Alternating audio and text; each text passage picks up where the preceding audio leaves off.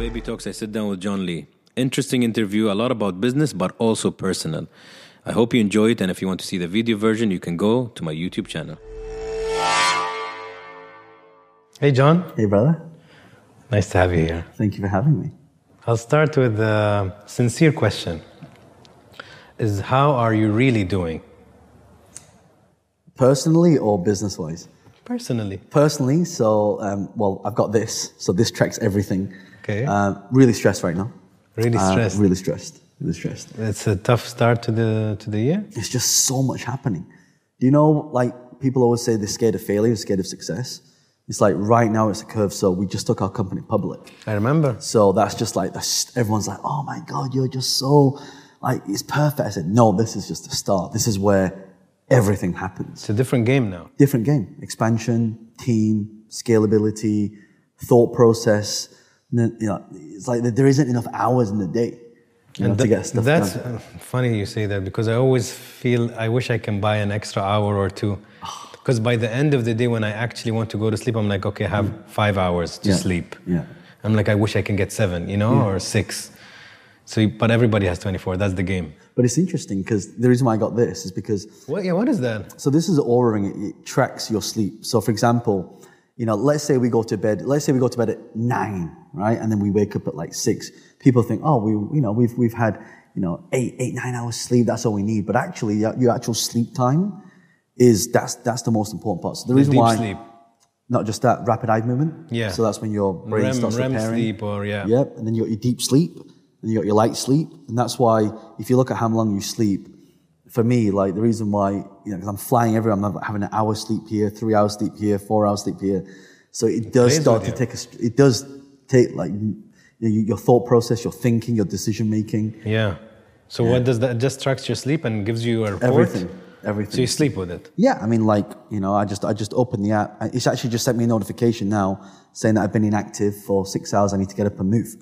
Okay. Right? But it's got this sleep readiness. Yeah. So, for example, you know, last night I had um, 79% sleep efficiency. Not bad. Right. But here's the interesting thing. I, I had my sleep. I had three and a half hours. 44% of my sleep was deep sleep, but only 13% of which was less than an hour was R, which is r- rapid eye movement. Yeah. So that should be actually 20%. Yeah. So I find that when I get more sleep, I can think better, I can function better. Because as an entrepreneur, you have so many demands. Correct. You're trying to run a company, you're trying to do all of this and expand and grow. So it is stressful. And now the st- st- stressful or turbulent in a healthy way, I'll say, uh, start to the year. Do you think it's affecting you personally, as John, as a family guy?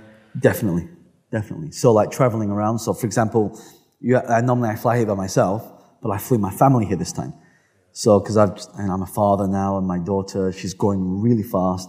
I don't want to miss those moments. For sure. So I'm like, you're gonna fly out with me. We can spend time together. Two I can wake one. up in the morning. So that's another thing that affects sleep as well. You know, like Kira's waking, it's like da da da da da da. So I'm like, okay, I'm here, but I only had this much sleep. So yeah, it's I mean, it's trying to manage your personal life and a business and trying to take it, you know, to the next level. It's it's I mean, it's it's, it's very it's, a lot of demand. That's why you have to every single day focus on mastering this. You know, like athletes, I would say athletes they condition in their body, but with entrepreneurs we have to condition this. This is our and, and also our body as well. But it's the way we think and how we manage. I think they're very connected. Like you notice, a lot of successful people are very stringent on their exercise regime or their sleep regime, eh, because your body, like healthy mind, healthy body, and they they're very they're married. Yeah. You know. Yeah. And I, I would, I, I've never had a great relationship with sleep because I ignore it, and I compromise it for work. How many how many hours sleep do you get on, on, on average? five to six. Okay, that's probably around four, three and a half to four. Then, For example. of actually sleep, which is not time. great you know? And now I, I said no i need to do six to seven mm. at least. Mm. I'll be okay. And uh, yeah and it makes a difference. You feel different. You don't yawn so much during the day. I guess Definitely. you're most focused. Mood mood is better. Mm, like sometimes when people sleep, and you know, we talk about this because as an entrepreneur or just just a function in life at, at the high level of excellence, you have to have that thinking ability. Now, sometimes when people sleep too long, it's like like today when I got up, okay, did I get enough sleep today? Yes. Okay, get out of bed. right? Did I get not enough sleep today? So what people do is they start taking naps, Yeah. which is also not good. Right? I used to take a lot of naps. So the best thing is have like focused sleep without disturbance. Childhood. How was John's childhood? Um, well, I got I went through a lot of bullying. Bullying. Yeah. Interesting. So where I grew up is a little place outside of. Um, fr- I'm from the UK, so outside of a place called Manchester, Yeah. there's a place called Burnley, and next to that you have. a I know the football Colne. team, so- You know football team, right? So next to Burnley is a place called Colne. So I was me and my brother were the only Chinese people um, in school. So we get bullied a lot. You know, it's like you know Ching Chong Chinaman. My nickname was Bruce Lee. You know, it's like Just straight up like straight up, straight up.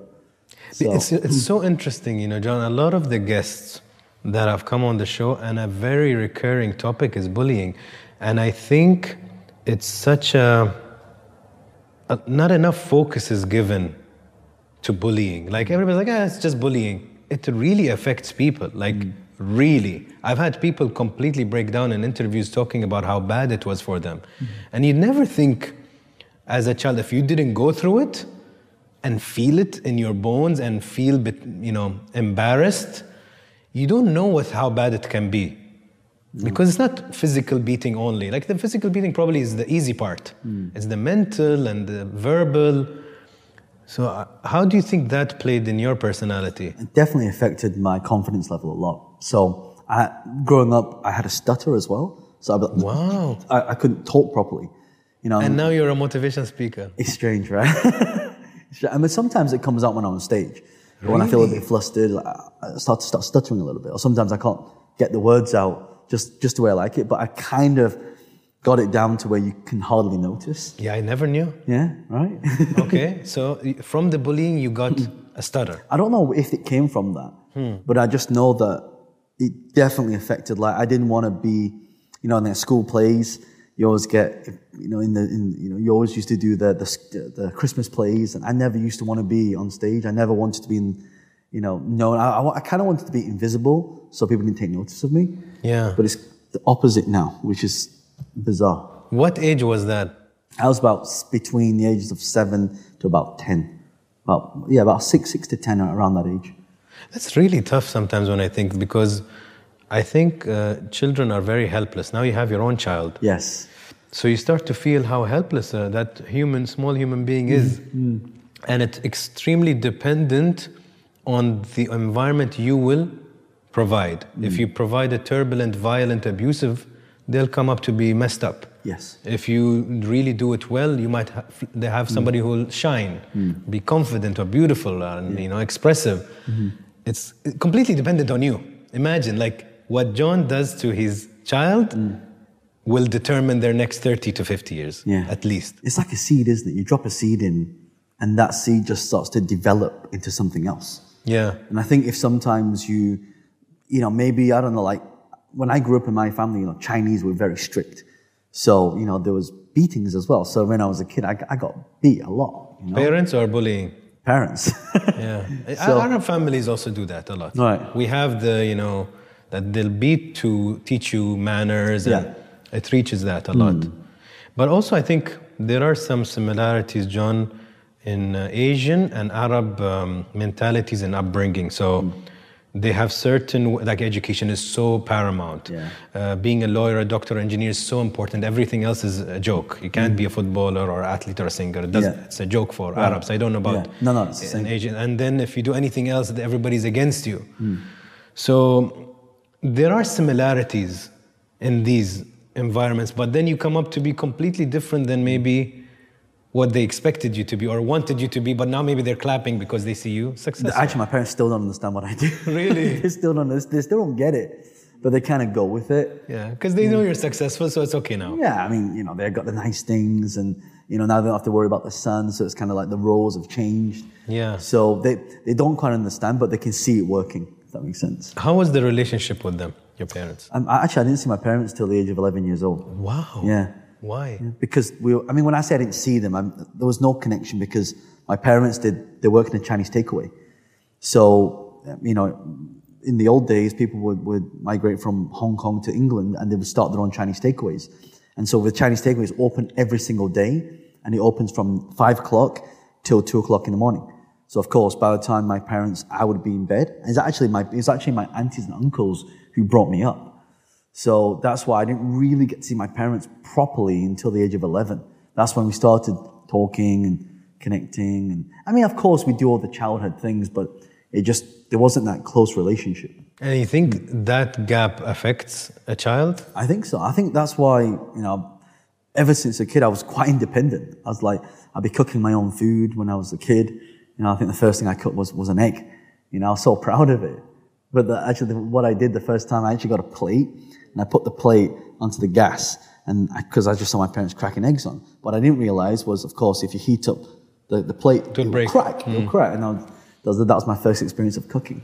Interesting. You know? And I read um, in the research that I got that you were dishwashing. Yes. And that's your first job. I don't yeah. know at what age. Yeah, like you know when they're Chinese, when we when we uh, when we grow up, we as kids, yeah. you know, we're expected to work in our Chinese takeaway. So you know, chopping mushrooms. Around what age? Around five or six. Wow. Yeah, yeah. I got quite good at chopping mushrooms. Like I got had a whole system. So instead of chopping one at a time, I'd line four up at the time and then chop them all at the same time, speed things up. You know? It's, uh, it's extreme. For me, uh, human beings, I mean, all, all human beings are extremely interesting and extremely unique. Mm. And uh, the ingredients that make you up and make everybody here up are very unique. And so I always say you should never compare yourself to somebody else because it's not apples to apples, mm. not at all. It's like a pineapple to a seed, maybe. Yeah. Like it's so different mm-hmm. because of the env- even in your house. Yeah. If you have cousins or siblings that were literally in the same house, mm-hmm. each one is different usually. One becomes the wild one, one is the quiet good one, and it's the same parents. Or and you're like, wow. Mm-hmm. So for you, like you went through. I wonder how these things all played a role in the John that's sitting in front of me now. The bullying, mm-hmm. the working, the independence. Like they you can't condemn anything. No. It's you. Mm. You know? I find it so interesting. And I read um, that you you struggled with dyslexia. Yeah, and still do. I still is do. it the? I think it's a spectrum, right? Of how high it can be. Yeah, I Some mean, people I mean, struggle. At the extreme level, it's. I mean, if you look at a book, you just can't read. Um, I think it actually happens a lot to. I've been told to people who are bi- bilingual. Interesting. So if you have like two different languages, it's more in those types of people. So, you know, when I was growing up, you know, they spoke Chinese at home, but also English. So I was kind of like, and it wasn't until I was like 16 or 17 where I was, people said, you know, you, have you been diagnosed with like dyslexia? Have you have been to get checked? Like, no, what is it? And so my, my theater um, teacher at the time couldn't understand why, okay, I was quite good at, you know, talking and doing things, but when it came to the written, it was like a different person. And she's the one who found it. Interesting. yeah. And how did you manage it once you knew? So once I knew, I mean, we were, we were quite lucky actually because we had a lot of like grants where you could like they would get computers that would that would read things to you. Um, I'd have a dyslexic teacher who would okay. teach me how to learn things in different ways. So, you know, instead of having books which were all single spaced. You'd have to like triple or double space them so you could read it, have text slightly bigger. That's why even till today, um, when I'm speaking, I say all my notes are double spaced and 18 points till today. Interesting. And also, and we also, uh, my, my best friend, um, or tool that we had was highlighter. So we, had, we always carried a yellow highlighter around with us. So we could highlight things so it would stand out, so we could read it easier. And that's why till today, my, all my notes will also have highlights in it as well. Hmm. Yeah. Interesting. So, so it's true that what you learned back then, it just goes right, right up to where I am right now. It's, it still stayed with me. Um, the bullying, I want to just go back to it for knowledge and mm. awareness. How long did it take? Because I can imagine that you go to this new country and uh, you look different. You said you only. No, no, I was born in England. I was ah. born in England, but my parents they came from Hong Kong. So even okay. though I'm a, they call me a BBC, a British-born Chinese. Okay. So even though I was I was from the UK, but because I look, look different, different, and you're in yeah. a place that doesn't have a lot of uh, nationalities. Yeah, well, we were the only two Chinese people there. How how long did that bullying take? At least what two or three years. Wow. Yeah. yeah, and also as well because the town was so small, we used to see the bullies out outside of school as well. And so I remember like being my friend, we always when we saw them, we always just hide and avoid them, or we take a different route. And one time we got chased, or even the bullying happened outside of school as well. And would they verbally hmm. only, because you said the verbal parts, but would they also beat No, you? physical. Like I used to get flying kicked in the back. Yeah, I remember one time I had my new jacket on, and we were out, you know, just with my friends on the bikes, and I just got this kick in the back. I fell on the floor. I took my jacket off. I still had the foot mark on the jacket at the back. You know, so or walking. I remember one time I was walking around on the bike and just got smacked in the face for being Chinese. Yeah. So it's it's no joke. Does it make, how does it play, or how did it play in your story? These years that you feel weak and you feel you can't maybe, I don't know, there are six guys and it's your one kid and versus the majority or whoever. Like, how does it play in the mindset? You said confidence, mm. it plays with your confidence, but you get angry or depressed at that age. Mm. I, I think it made me more determined, like to be stronger. You know, like back then uh, when I could, I started lifting weights. I mean, you can't tell now, but back then I used to be a lot, you know, in much better shape than I am now. And I think back then it, it really made me like, I just wanted to be stronger. I wanted to be more quicker. I wanted to be faster. I wanted to be more intelligent. I want, I wanted to be the, it made me want to be the best version of myself that I could be. So there was no excuse. If anything else happened, at least I, I did my best. Interesting. So you, you used it. I, I guess so. to fuel.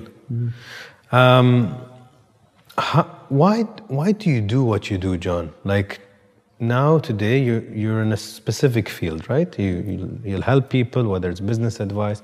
But why do you do all of this? I think because, you know, 10 years ago, actually longer than that, you know, I, my parents, like, like you said, we, we have very similar upbringings with our parents, become a doctor, become an accountant, become a assistant. And I always didn't feel, it didn't feel right to me. Not because I wasn't told the right way or maybe because I just wasn't good at school. I just didn't fit the mold of somebody who go to school, get good grades, get A's, like be like, I, I'm the type of person who, if there was an exam coming, I would have to revise for weeks just to even come close to getting a D. That's the type of person I was. You know, so I just, I just never, for me, it just never sat well. So I understand there's lots of people out there who are exactly the same. You know, they're not gifted, naturally gifted with, like, even today, like, you give me some sums that I don't, I can't do it. Like, I gotta take a calculator out to do it. And people, like my brother's like, come on, that's easy, you can do that. But it's so hard for me to calculate in my brain. Like, almost people say, oh, you, you're dumb. Like, come on. It's like, that's easy to work out. What would be normal for other people? So I knew that actually the formula we were giving when we were kids is, you know, go to school, get really good grades, become intelligent, and then you'll be successful, and then you'll get the things in life. Actually, that wasn't the case. Because actually, what I started to realize, the people who did not graduate from school, who did not get the good grades, I saw when I went back home are the people that started doing well. And I thought there must be something else here. Hmm. And that's when I stumbled upon self-development. That's when I stumbled upon self-help. That's when I stumbled upon learning things which are not taught in school, which then give you the edge and the advantage and the things that you should learn. Instead of being book smart, right, you become street smart. And so that's what I started to realize. I thought, wow, you know, you don't actually have to be intelligent. And I noticed all the friends around me who actually wasn't even smarter than me, they were more successful than me. They started to make more money than me. They had, you know, better careers. They had better life. I was like, how is that possible? And that's when I learned that you have to, if you want to create your life, you have to go out and create the terms in which that allows you to do it. So that means you got to learn before you earn. That means you got to go out and test it. You got to get experience. You got to be in the field. And so I know that that's not, not a lot of people understand. They don't know that this stuff's out there, right? They only know to go to school, get a job, work for somebody else. How about start your own why, business? Why do you think, John, on this specific point, I'm sorry for stopping mm. you, why do you think if me and you mm. and people who are in the same mind frame are thinking there's something off in this system, right? Mm. There's something, there's a flaw. How come, like you said, the guy who wasn't really good in grades suddenly successful because he's street smart? Why do you think the system still exists the way it does? I think it's con- we want everybody to conform, right? Someone has to pay the taxes. Hmm. You know, I think there's this whole conspiracy of how school started in the, you know, many, many years ago. When the workers went to work, they put the kids in a place where they could learn, and so the, the parents could work, and so the kids were somewhere, and it, that just system just never changed. It never evolved. Like, they don't teach them, like, if you think about it, why do people go to school? so they can learn, get a job, earn money to pay for things because the world is run on money. So if money is so, is so important, why isn't that taught at school? Why isn't investing taught at school? Uh, That's what I was talking about literally Right. yesterday. We don't know anything about how to manage your money. Right. Whether you make $100 or 100,000.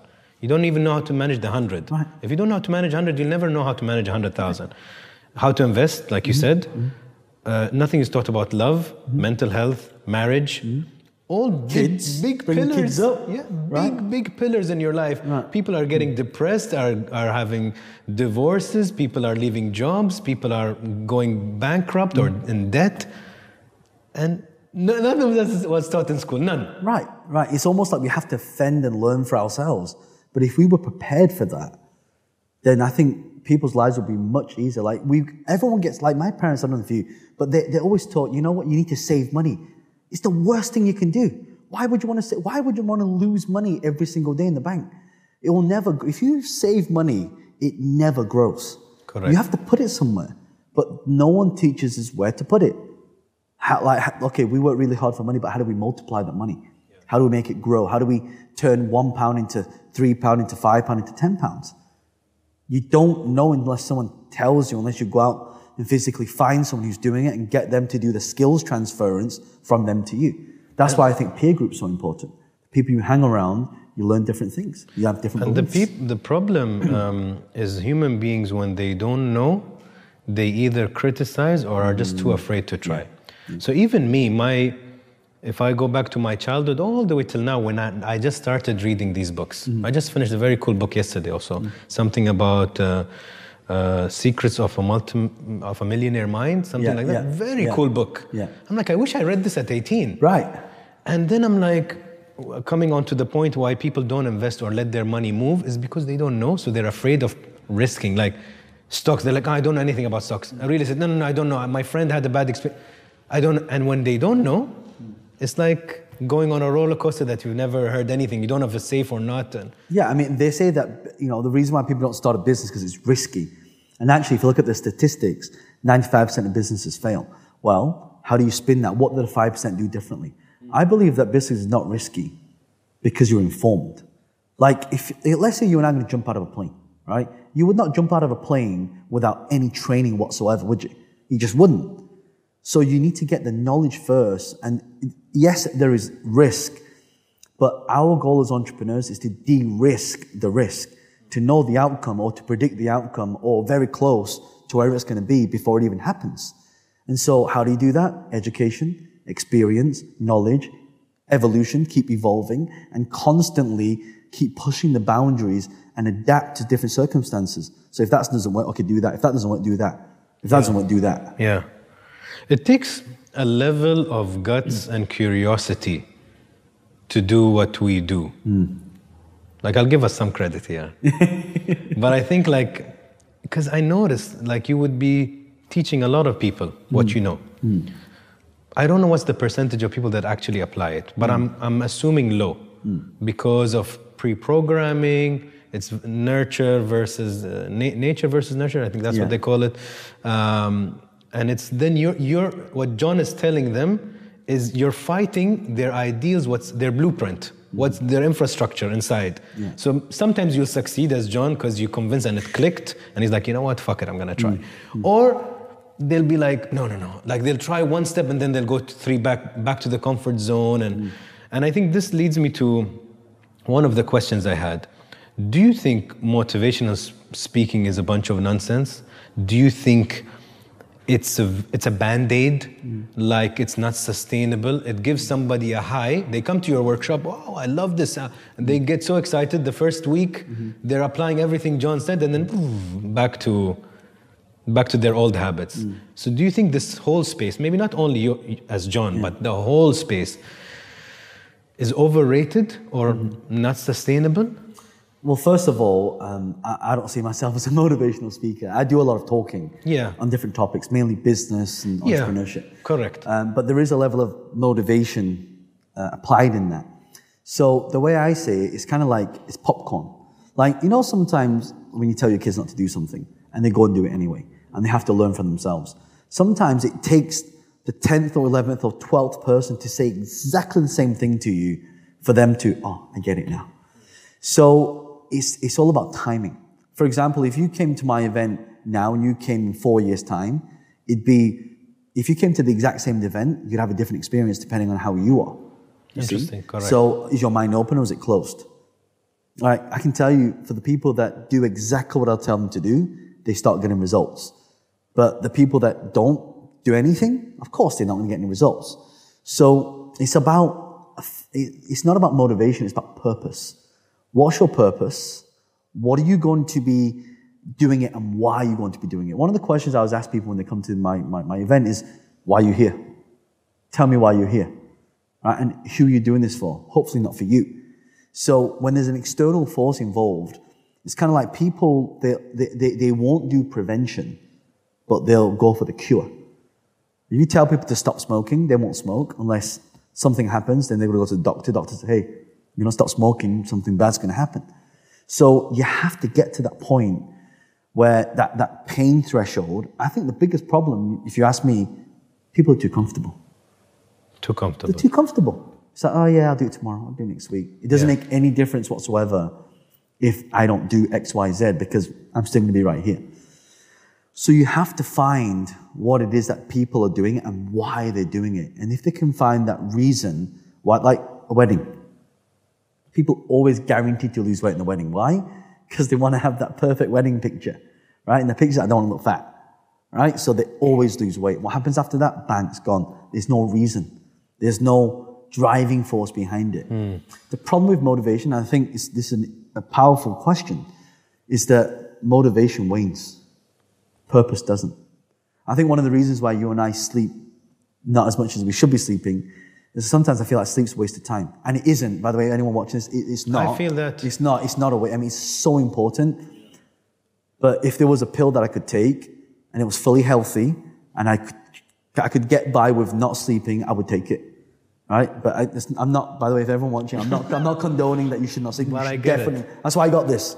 To track it. my sleeping habits. Yeah. It's, it is so important to regeneration, to your energy. But I know, like I always, maybe not always. I don't like this word always. Um, I don't like always or never, because we contradict ourselves. Um, I feel like there's so much to do, and that 24 doesn't fit. But then I can't. I need to stop blaming the time and get even better and better at time management, which I'm generally very good at. But I need to get better and better. Mm. Then the better we manage our time and the better we do what you just said mm. 10 minutes ago is let our money work for us mm. eventually. Yeah. It should be running and moving. Yes.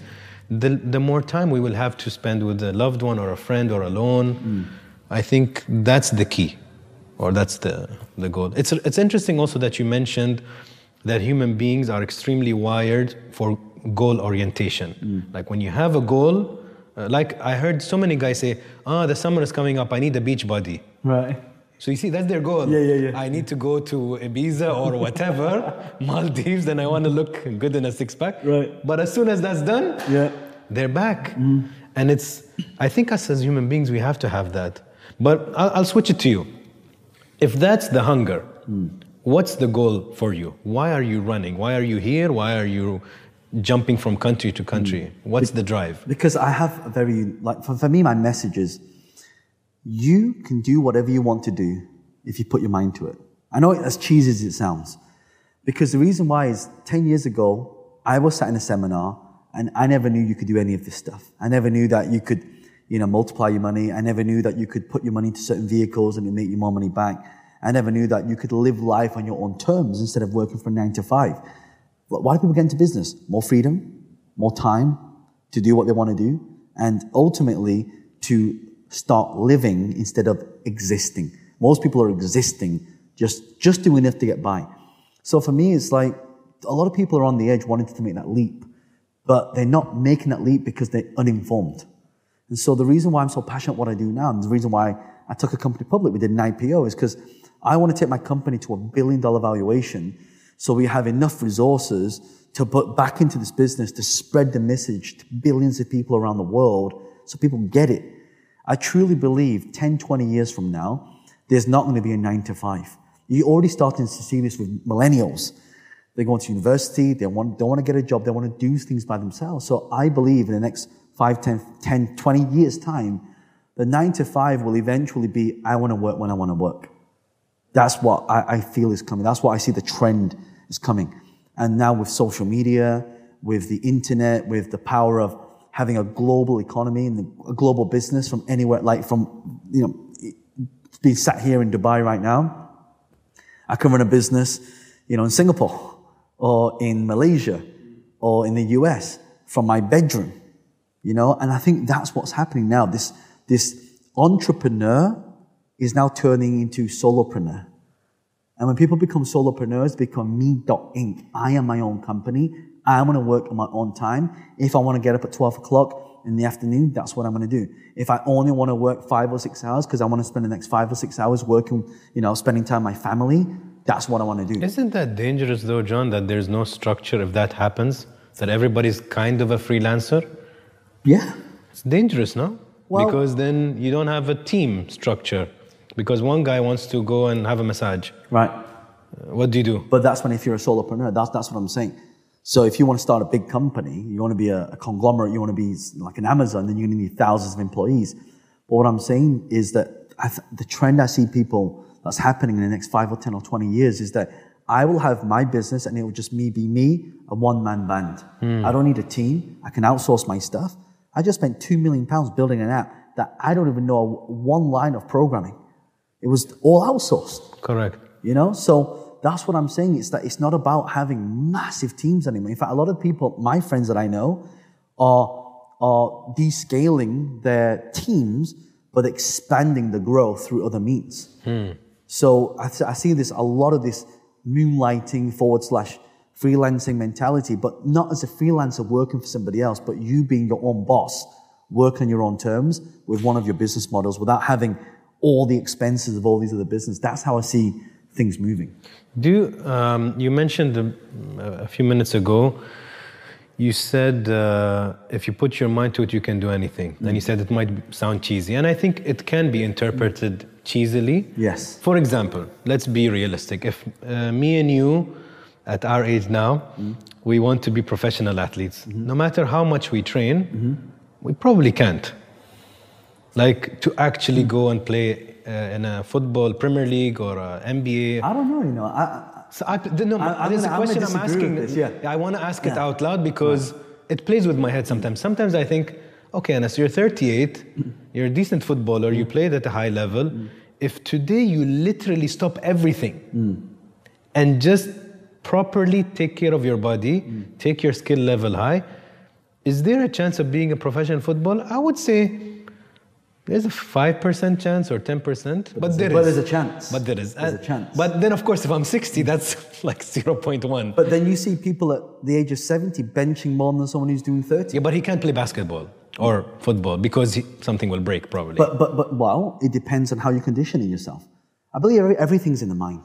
you really think if I both really of us literally dedicate from today for the next year, we can be professional athletes in something? Everything's conditioning, isn't it? Hmm. Everything. Like speaking a language, like lifting weights. Think of a time when you thought something was. I, if you think back to this, me being this Chinese kid in Burnley, which is actually, you know, one of the worst places to grow up being Chinese. Right? I'm not saying that. I'm just saying like the, You know, that that area, there was a lot of racism, especially going back, and you probably heard in the news, all these riots happening in the town. It was, it was tough. Like you look at the odds from someone growing up there to starting a company, to doing an IPO in a company, to listing a company. It, it, you just, you just wouldn't expect it. You just wouldn't. You know, who'd have thought Donald Trump, whatever controversy there is right now, he's president, what, is he, what, in 60s, 70s?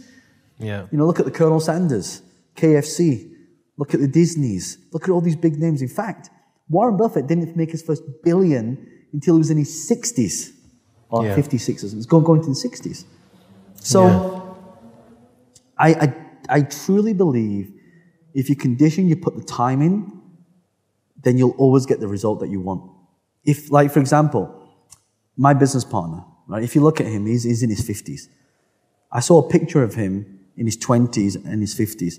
And he, his body, his shape, his physique, his energy, they look like he looks younger in his 50s picture than he does in his 20s. Wow. It's, but this is one of the things we need to understand. We need to understand nutrition properly. We need to understand our mind. You mentioned mindfulness as well. You know, our, not, not only our IQ, but our EQ. We only just started to talk about this.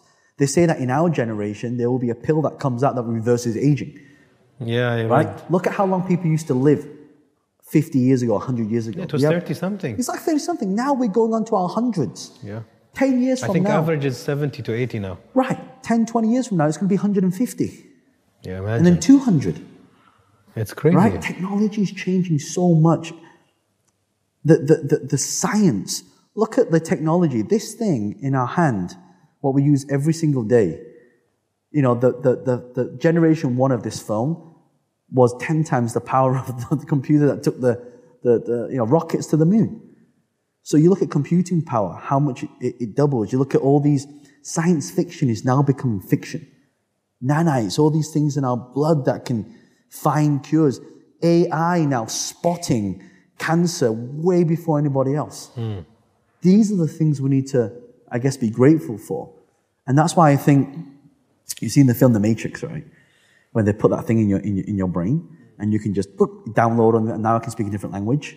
Right? That's why, you know, stuff like this, if you look in there, there's like microchips in there. You see the Yeah, I microchip? can see it, yeah. tracks everything. Before you'd have to do everything manually. You have to put this heart thing on, track your resting heart rate, measures your temperature. So, for example, yesterday, um, it tracks how many, for example, if your temperature goes up or down while you're sleeping, and if it starts creeping up, it'll show you the graph. That's when you're going to start getting ill. So you need to take it easier. So there's so many things happening that we just need to have an open mind because mind is a powerful, we don't even understand- our minds. we only use what, 10% or? Yeah, they say that if you could use 20% of your brain or 20% or 25, 30%, you could actually rechange your whole body shape and your face and your structure I think everything. it would be crazy if we know how to tap into more. I, this, the brain is a mystery. Like it's a certain size, but we only use a percentage. And you're like, imagine the possibilities if you use a bit more, double. Right. Double is what, 20? Yeah. It's crazy. Right. And it took us, with the 10%, it took us to reach this technology. Right. But you see the graph doing this. That's why in the future, you know, they're talking about, you know, is, is science fiction coming real? Look at ro- robotics now. Look at um, virtual reality. Or Yeah, maybe that that's also interesting. Right? It's everything, gaming, and how gaming's changed now. I used to work for a company called EA Games 10 years ago. I look at how gaming was then, I look at how it is now.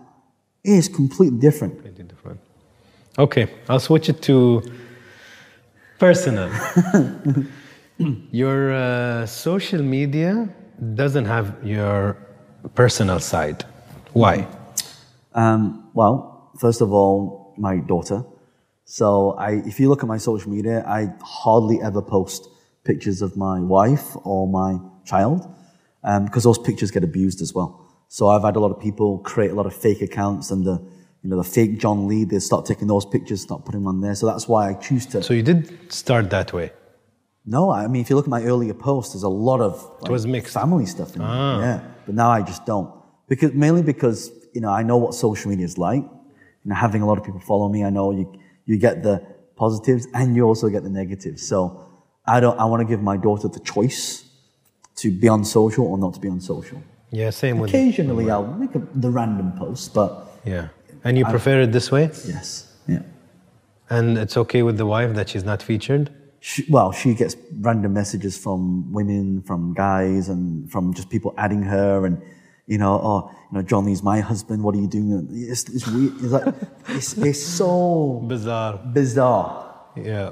right?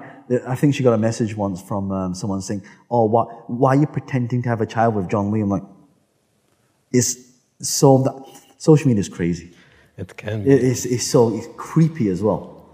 Yeah, I was yesterday. I- I started watching a documentary, uh, um, and it's about freaky, crazy stuff and crimes from digital. Wow. We'll see.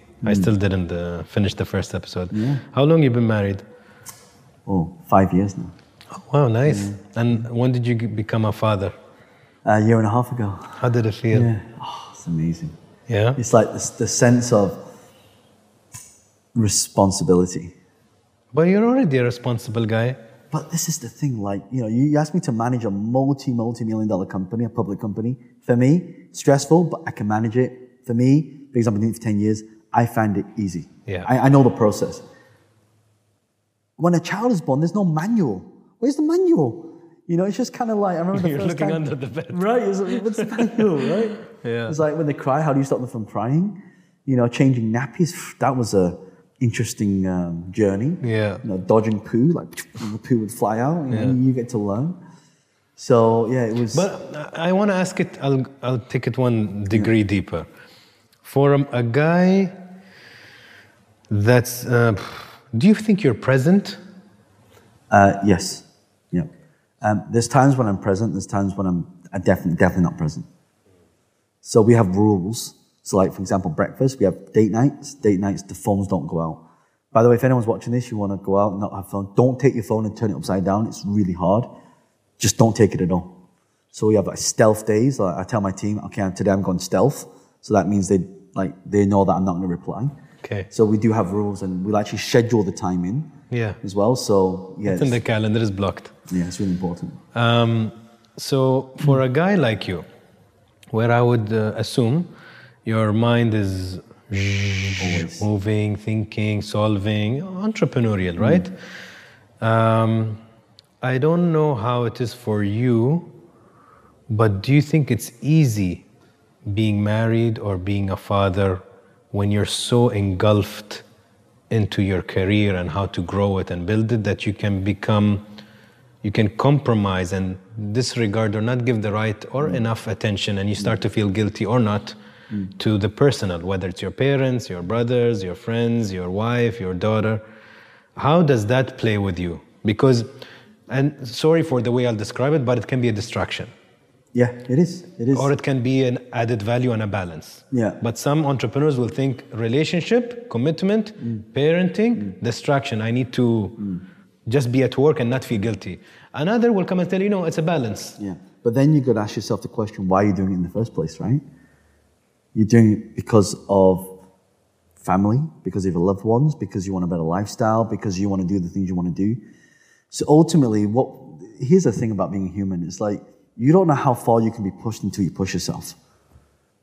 Like when I had Kira, in my mind, I was like, how am I going to manage being a father and all this at the same time? But you know what? Manage. you, you- somehow your body you just adapt. I think that's the great thing. What's the, the Charles Darwin quote? It's not the most strongest or the most intelligent species that survive. It's the most adaptable species that survive. I think that's the key here is about being adaptable, about being flexible, about being able to turn, not be like one direction or, or be black and white. You have to be grey. And at any time be prepared to jump and do things in order to be able to, to adapt to that current situation. And that's why entrepreneurs are entrepreneurs. We're problem solvers. That's what we do.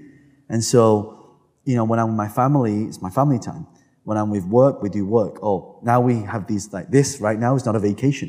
It's a workcation. So I knew that I'm going to have an event. So I fly out, you know, uh, uh, you know, four or five days before. So we have the family time and now we have the work time. Yeah. So it's not work life balance. You have to integrate it. It's work life integration into what you want to do. And then that's what I mean by building life on your own terms. So for me, I love to travel.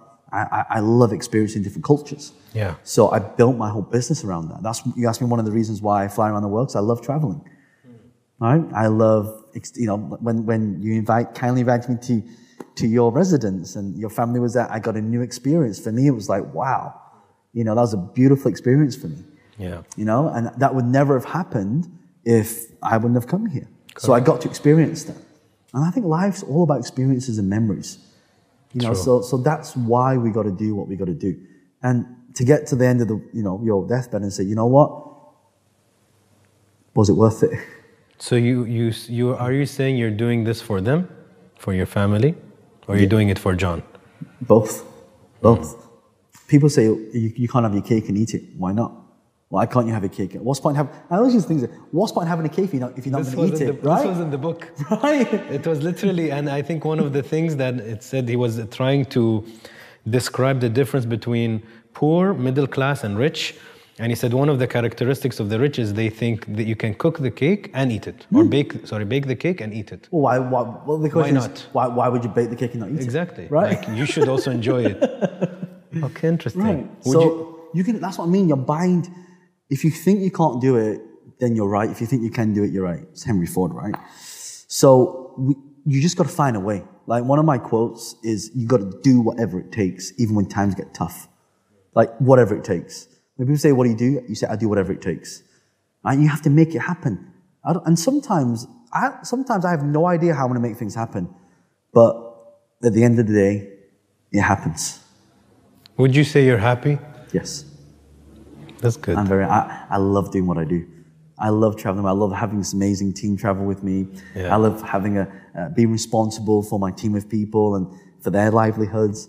I love giving my daughter experiences that she would never have had when I never had when I was a kid.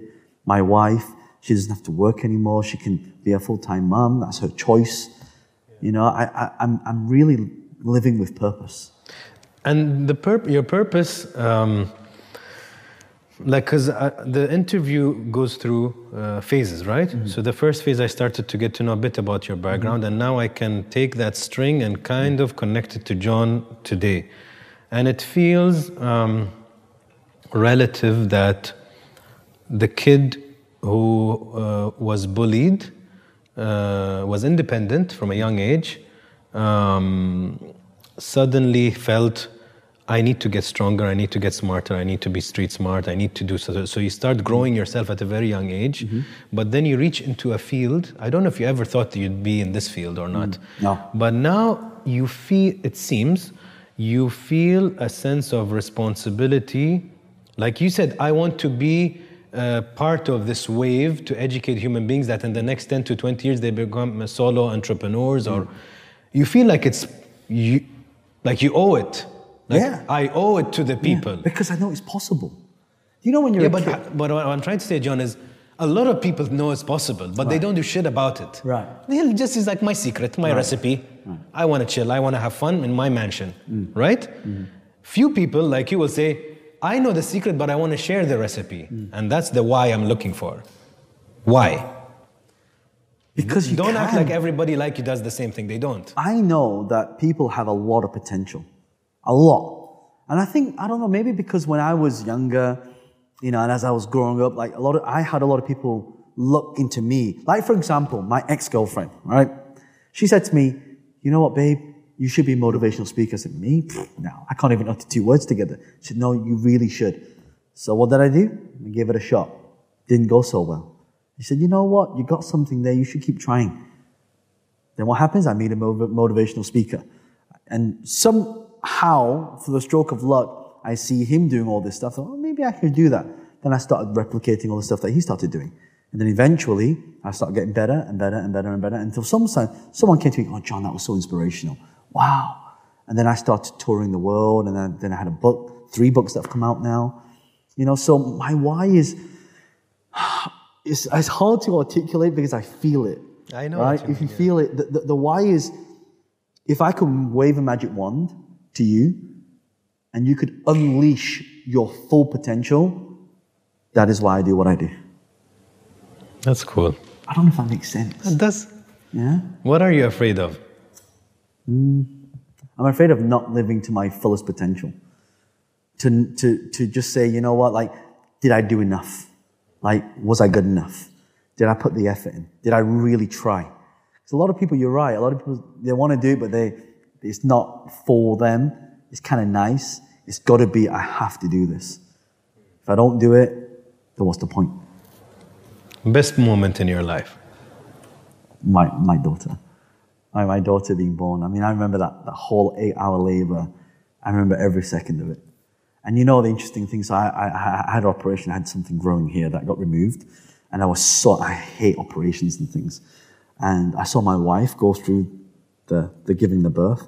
I'm like, if my wife can do that, this is a piece of cake, you know? And so it, that was just such a magical moment for me. It's a miracle, I feel. It's just One like of the you- miracles of life is seeing. You just see the head coming out. You're like, oh my God, it's a human being. And then it's like, eh, it's, like, it's moving. You know, it's like, right? Yeah. Right? and then, you know, it's just like, is it real? Yeah. But then when you see the scans, they're about that big. No, it's crazy for And me then- that this thing becomes Right, right. it's, it's and with a character and a sense of humor and attitude, and then she does something that resembles you, Mm. Yeah. Mm. and you're like, oh, like it's it's freaky, but in a very nice way. Yeah, like my daughter's one and a half, and I said, Kira, it's bedtime. And she's like, no, no. Oh, where'd you get that from? Uh, answering back, Yeah. having your own independence. Nice. Mm. Um, worst moment in your life? Worst moment, I don't talk about this much, but worst moment is um, calling off a marriage. Yeah, I was going to get married um, to, I don't know what happened, but Chinese people, when we um, set something, we should follow through. So I remember, um, maybe, I don't know, proposed too early, I don't know. But you know, when you go through a relationship, it's all honeymoon at the start. Yeah. And then it starts going through a lot of these dark periods. And in your mind, you're like, shit, I'm getting married to this person. And you think, if every day is going to be like this for the rest of my life, and I should call it off. So anyway, it got to the point, the day before the wedding. Everything's planned, right? All your family's flying over from Hong Kong. I actually even booked, like, she, she was Indian, so we actually in India, we booked this whole, I bought out all the rooms in the hotel so we had to, so we could have the beach, beach for ourselves. We spent a fortune on this. And I remember the day before the wedding, I sat down with my business partner, Vincent, and he said, so we're sitting, we're, we're having something to eat. And he said, so bro, are you excited? I'm like, yeah. And obviously he knows me well. And he said, you don't sound too sure. I said, I don't know about this, man. And I just thought to myself, it must be this cold feet thing. And so he said to me, he said, you're getting cold feet, aren't you? I said, no, I'm not getting cold feet. I just, it doesn't feel right. It doesn't feel right. And so I remember going home and, and from having this conversation with, with, with Vincent, and he said, because he got divorced once already. And he said to me, he said, so why don't you just call it off? I said, well, everything's been planned now. We've paid for all the stuff. Family's coming over. He said, he said, bro, and this is what he said to me. I'll never forget this. He said, bro, it's one day for everybody else. And for you, it's the rest of your life. And I'm like. And so, you know, when he told me that, I went home and I'll never, I'll never, it's so hard. So I went home and I, I sat with my parents. And I said, first of all, I tapped my mum first because I know she's not going to be too harsh on me. But my dad, he's the one, right? So I said to my mum, I said, you know, mum, this thing's happening tomorrow. Um, I don't think we should do it. And she was like, what? I said, no, I, I don't, I, I don't know. And he said, you better get married, like, you know, your parents. And then my dad's with a newspaper, and he puts his newspaper down, and he looks at me. you know how dads look at you? Like, It's like, if looks could kill, it's like a hammer smashing your head. That's what it would look like. And so we were going through this art. So what turned into this gentle, you know, I don't think I should do this, turned, started getting a lot more heated, heated, heated, heated, into shouting. And I remember what my dad said to me. He said, son, if you don't get married, you're not my son. Whoa. And that hit me.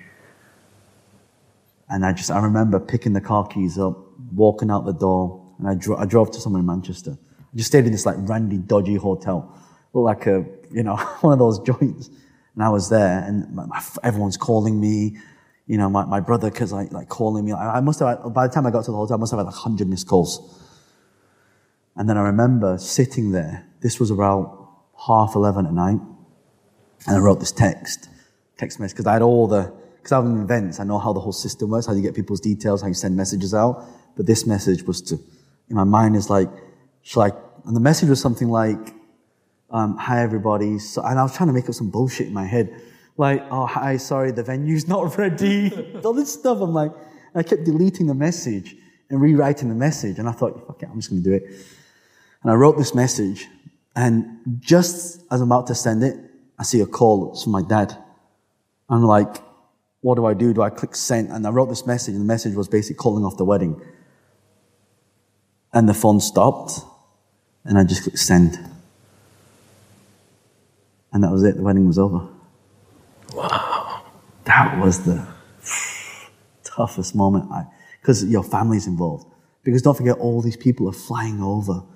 You know, oh yeah, uncle's already booked this ticket, and you're gonna look. And you know, for Chinese parents, it's saving face. It's honor. It's honor. It's like, oh no, you, you know, it's embarrassing and this and that. And it's interesting because I saw my uncle who was really pissed off at that point. He, I saw him like another two or three years later. Um, and at that time, you know, things were still, still not really talking to me. And recently at one of my other cousins' weddings, he was there. And he said to me, he said, you did the right thing. I'm like, what the fuck? Yeah.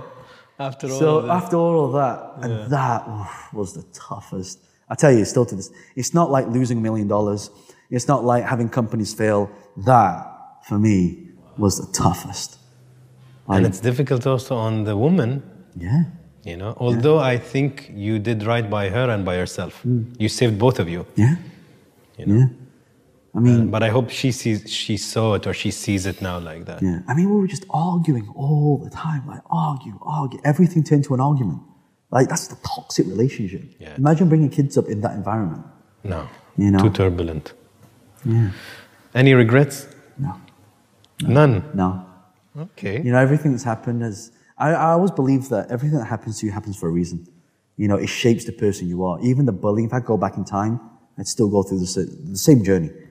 Because all these little things that hit you are like little superpowers that get given to you, and you can harness them and turn them into something to make it the best. Hmm. And if you don't harness it, like when things happen to me, now, instead of saying, oh, why does that happen to me? I was like, okay, what do I learn from that? How can I use this? Yeah. How can I do this better next time? So I, I always want to just kind of get to that root and just be the best at what my, business partner Vincent always says to me, it's not about being the best, it's about being your best. Correct. That's, that's the difference. Yeah. yeah. If you're not afraid of anything, anything, what would you do? If I'm not afraid of anything, what, Anything. what would I do? Yeah. Like if I could do anything, If you're not afraid of anything, you're not afraid of losing somebody, you're not afraid of losing money, you're not just not afraid. money I've lost. I mean, Yeah. So if you're not afraid.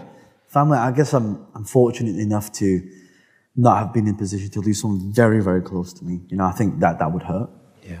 Yeah, I mean, I mean that's for everybody. Um, but I think you know, if anything happened to my close family, then that's what I'll be feeling. Business, I'm not scared of business. I'll go into business. Anything business, I'll do it. Right? I don't care if if it's because I, know that whatever business I'm going to get into, I need to know a lot about it before I do it. I need to start learning. So I know the process for that. But anything of this, like the human side of this, you know, this EQs difficult. of that's tough. I find that stuff hard. Yeah. You know, because th- th- there's no like, it's not business like we do this, this, this, this, and this, and you're going to get this. Correct. It's a process, a system. But when you can't see the system, it's like invisible. It's like you're taking a guess, and as entrepreneurs, you're like, hmm, hold on a second, I'm taking a risk here, and I don't, I'm not de-risking what I'm doing. You know, and it only comes with time and experience and mistakes. Correct. Mm-hmm. Last one. John in one word. Possibility. Possibility. Nice one. Thank you. Awesome, brother. Appreciate it. Thank you, man. Thanks, man.